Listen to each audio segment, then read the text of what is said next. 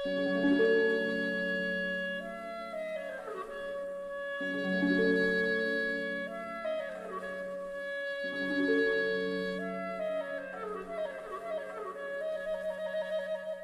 این دنیای پست پر از فقر و مسکنت برای نخستین بار گمان کردم که در زندگی من یک شعاع آفتاب درخشید.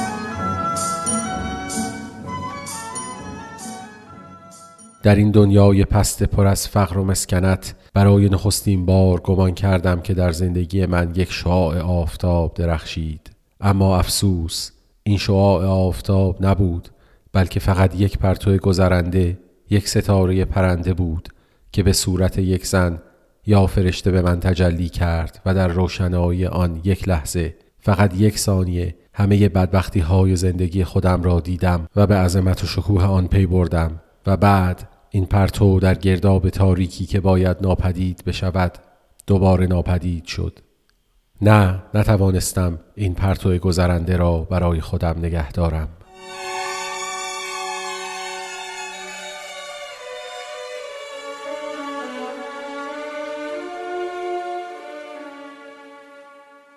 سه ماه. نه دو ماه و چهار روز بود که پی او را گم کرده بودم ولی یادگار چشمهای جادویی یا شراره کشنده چشمهایش در زندگی من همیشه ماند.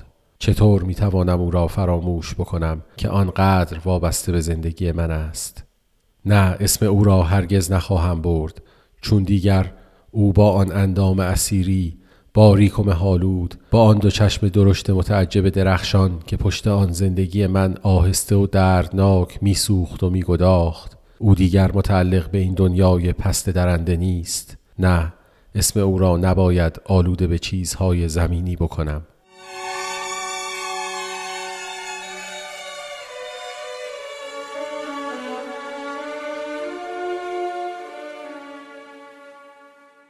میان چهار دیوار اتاقم روی قلمدان نقاشی می کردم و با این سرگرمی مزهک وقت را می گذرانیدم.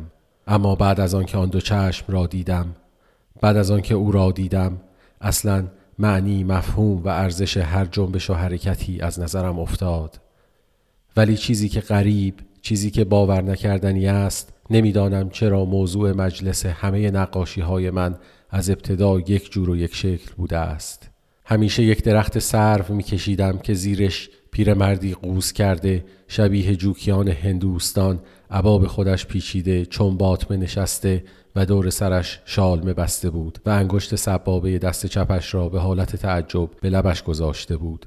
روبروی او دختری با لباس سیاه بلند خم شده به او گل نیلوفر تعارف می کرد چون میان آنها یک جوی آب فاصله داشت. آیا این مجلس را من سابقا دیده بودم؟ یا در خواب به من الهام شده بود نمی‌دانم. فقط می‌دانم که هرچه نقاشی می کردم همهش همین مجلس و همین موضوع بود. دستم بدون اراده این تصویر را می کشید و غریب تر که برای این نقش مشتری پیدا می شد و حتی به توسط عمویم از این جلد قلمدان ها به هندوستان میفرستادم که میفروخت و پولش را میفرستاد. دو ماه پیش نه درست دو ماه و چهار روز میگذرد. سیزده نوروز بود. همه مردم به بیرون شهر هجوم آورده بودند. من پنجره اتاقم را بسته بودم برای اینکه سر فارغ نقاشی بکنم. نزدیک غروب گرم نقاشی بودم یک مرتبه در باز شد و عمویم وارد شد. یعنی خودش گفت که عموی من است. من هرگز او را ندیده بودم. چون از ابتدای جوانی به مسافرت دور دستی رفته بود گویا ناخدای کشتی بود. تصور کردم شاید کار تجارتی با من دارد. چون شنیده بودم که تجارت هم می کند. به هر حال عمویم پیرمردی بود قوز کرده که شالمه هندی دور سرش بسته بود. عبای زرد پاره ای روی دوشش بود و سر و رویش را با شال گردن پیچیده بود. یخش باز و سینه پشمالودش دیده می‌شد. ریش کوسش را که از زیر شال گردن بیرون آمده بود می‌شد دانه دانه شمرد پلک های ناسور سرخ و لب شکری داشت یک شباهت دور و مسحک با من داشت مثل اینکه عکس من روی آینه دق افتاده باشد من همیشه شکل پدرم را پیش خودم همین جور تصور می کردم. به محض ورود رفت کنار اتاق چون باطمه زد. من به فکرم رسید که برای پذیرایی او چیزی تهیه بکنم. چراغ را روشن کردم رفتم در پستوی تاریک اتاقم. هر گوشه را وارسی می کردم تا شاید بتوانم چیزی باب دندان او پیدا بکنم. اگرچه می دانستم که در خانه چیزی به هم نمی رسد چون نه تریاک برایم مانده بود و نه مشروب. ناگهان نگاهم به بالای رف افتاد. گویا به من الهام شد. دیدم یک بغلی شراب کهنه که به من ارث رسیده بود. گویا به مناسبت تولد من این شراب را انداخته بودند بالای رف بود. هیچ وقت من به این صرافت نیفتاده بودم. اصلا به کلی یادم رفته بود که چون این چیزی در خانه هست. برای اینکه دستم به رف برسد چهار پایه ای را که آنجا بود زیر پایم گذاشتم.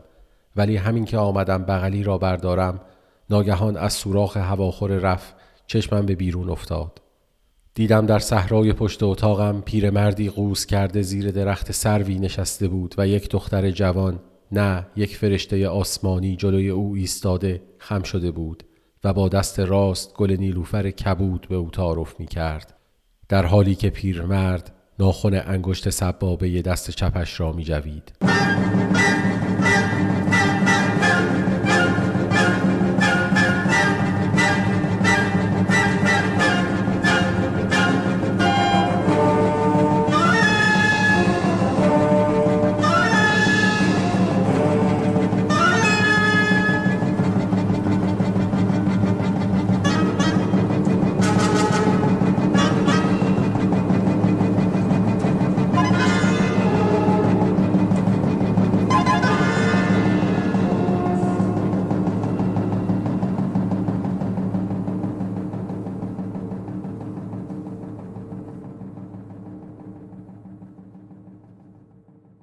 دختر درست در مقابل من واقع شده بود ولی به نظر می آمد که هیچ متوجه اطراف خودش نمی شد. نگاه می کرد بی آنکه نگاه کرده باشد. لبخند مدهوشانه و بی ای کنار لبش خشک شده بود مثل اینکه به فکر شخص قایبی بوده باشد. از آنجا بود که چشمهای مهیب افسونگر چشمهایی که مثل این بود که به انسان سرزنش تلخی می‌زند چشم های مسترب، متعجب، تهدید کننده و وعده دهنده او را دیدم و پرتو زندگی من روی این گوی های براغ پرمعنی ممزوج و در ته آن جذب شد. این آینه جذاب همه هستی مرا تا آنجایی که فکر بشر عاجز است به خودش کشید. چشم های مورب ترکمنی که یک فروغ ماورای طبیعی و مست کننده داشت. در عین حال می ترسانید و جذب می کرد. مثل اینکه با چشمهایش مناظر ترسناک و ماوراء طبیعی دیده بود که هر کسی نمی توانست ببیند. گونه های برجسته، پیشانی بلند، ابروهای باری که به هم پیوسته، لبهای گوشتالوی نیمه باز، لبهایی که مثل این بود که تازه از یک بوسه گرم طولانی جدا شده ولی هنوز سیر نشده بود. موهای جولیده سیاه و نامرتب دور صورت محتابی او را گرفته بود و یک رشته از آن روی شقیقش چسبیده بود. لطافت اعضا و بی اسیری حرکاتش از سستی و موقتی بودن او حکایت می کرد. فقط یک دختر رقاص بتکده هند ممکن بود حرکات موزون او را داشته باشد. حالت افسرده و شادی غمانگیزش همه اینها نشان می‌داد که او مانند مردمان معمولی نیست اصلا خوشگلی او معمولی نبود. او مثل یک منظره رویای افیونی به من جلوه کرد. لباس سیاه چین خورده ای پوشیده بود که قالب و چسب تنش بود. وقتی که من نگاه کردم گویا می‌خواست از روی جویی که بین او و پیرمرد فاصله داشت بپرد ولی نتوانست. آن وقت پیرمرد زد زیر خنده. خنده خشک زننده ای بود که مو را به تن آدم راست می کرد. یک خنده سخت دورگه و مسخره آمیز کرد بی آنکه صورتش تغییری بکند. مثل انعکاس خنده ای بود که از میان توهی بیرون آمده باشد. من در حالی که بغلی شراب دستم بود حراسان از روی چهار پای پایین جستم. نمی‌دانم چرا میلرزیدم. یک نوع لرزه پر از وحشت و کیف بود مثل اینکه از خواب گوارا و ترسناکی پریده باشم. بغلی شراب را زمین گذاشتم و سرم را میان دو دستم گرفتم. آیا چند دقیقه چند ساعت طول کشید؟ نمی‌دانم. همین که به خودم آمدم بغلی شراب را برداشتم و وارد اتاق شدم. دیدم عمویم رفته و لای در اتاق را مثل دهن مرده باز گذاشته بود. اما زنگ خنده خشک پیرمرد هنوز توی گوشم صدا می کرد هوا تاریک می شد چراغ دود می زد ولی لرزه مکیف و ترسناکی که در خودم حس کرده بودم هنوز اثرش باقی بود. زندگی من از این لحظه تغییر کرد.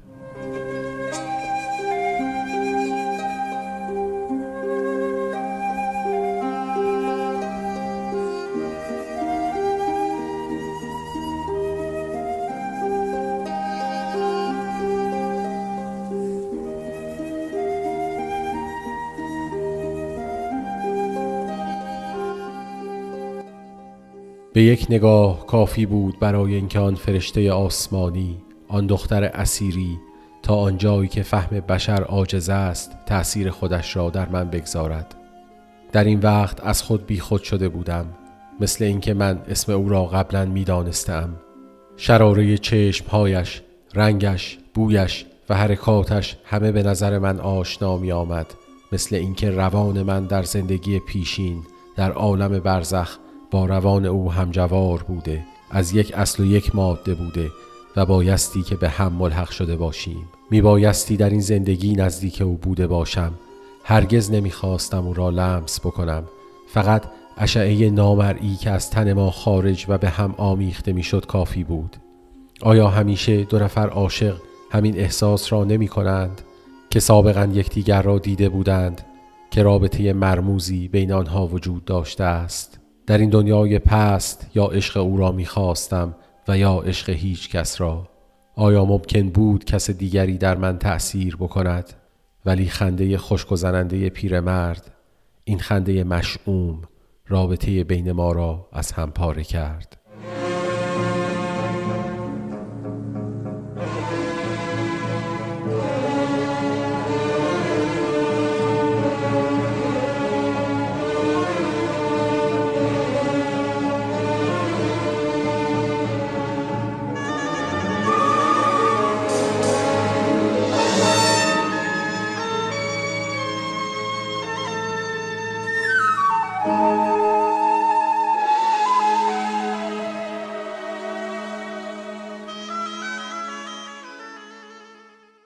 تمام شب را به این فکر بودم. چندین بار خواستم بروم از روزنه دیوار نگاه بکنم ولی از صدای خنده پیرمرد می ترسیدم.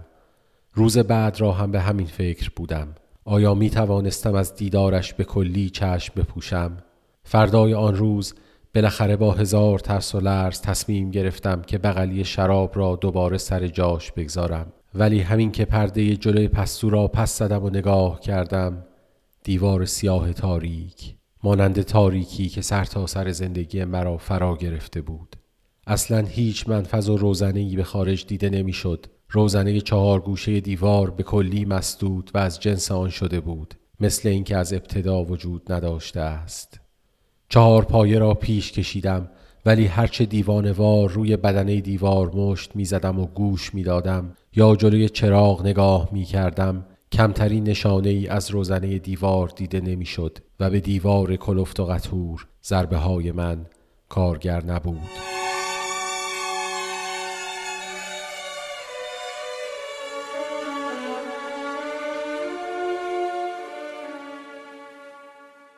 از این به بعد مانند روحی که در شکنجه باشد هرچه انتظار کشیدم هرچه کشیک کشیدم هرچه جستجو کردم فایده ای نداشت.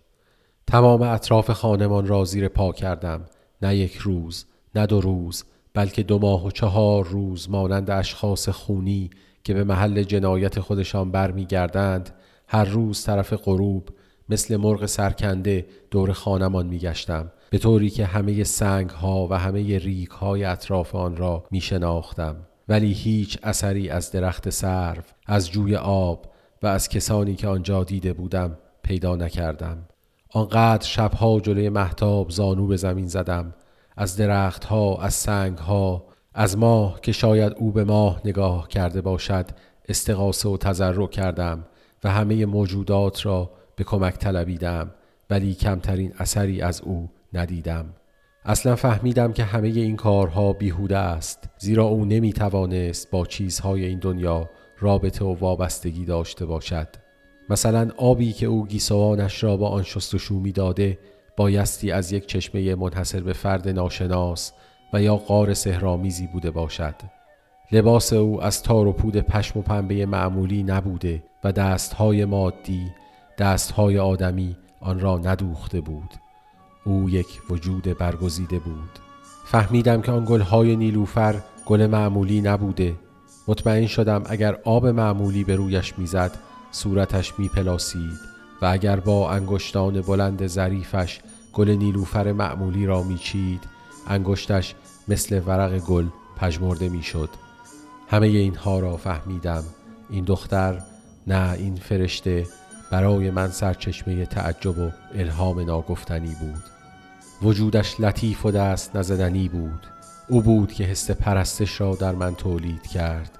من مطمئنم که نگاه یک نفر بیگانه یک نفر آدم معمولی او را کنفت و پژمرده می کرد از وقتی او را گم کردم از زمانی که یک دیوار سنگین یک صد نمناک بدون روزنه به سنگینی سرب جلوی من او کشیده شد حس کردم که زندگیم برای همیشه بیهوده و گم شده است. اگرچه نوازش نگاه و کیف عمیقی که از دیدنش برده بودم یک طرفه بود و جوابی برایم نداشت زیرا او مرا ندیده بود. ولی من احتیاج به این چشم ها داشتم و فقط یک نگاه او کافی بود که همه مشکلات فلسفی و معماهای الهی را برایم حل بکند. به یک نگاه او دیگر رمز و اسراری برایم وجود نداشت.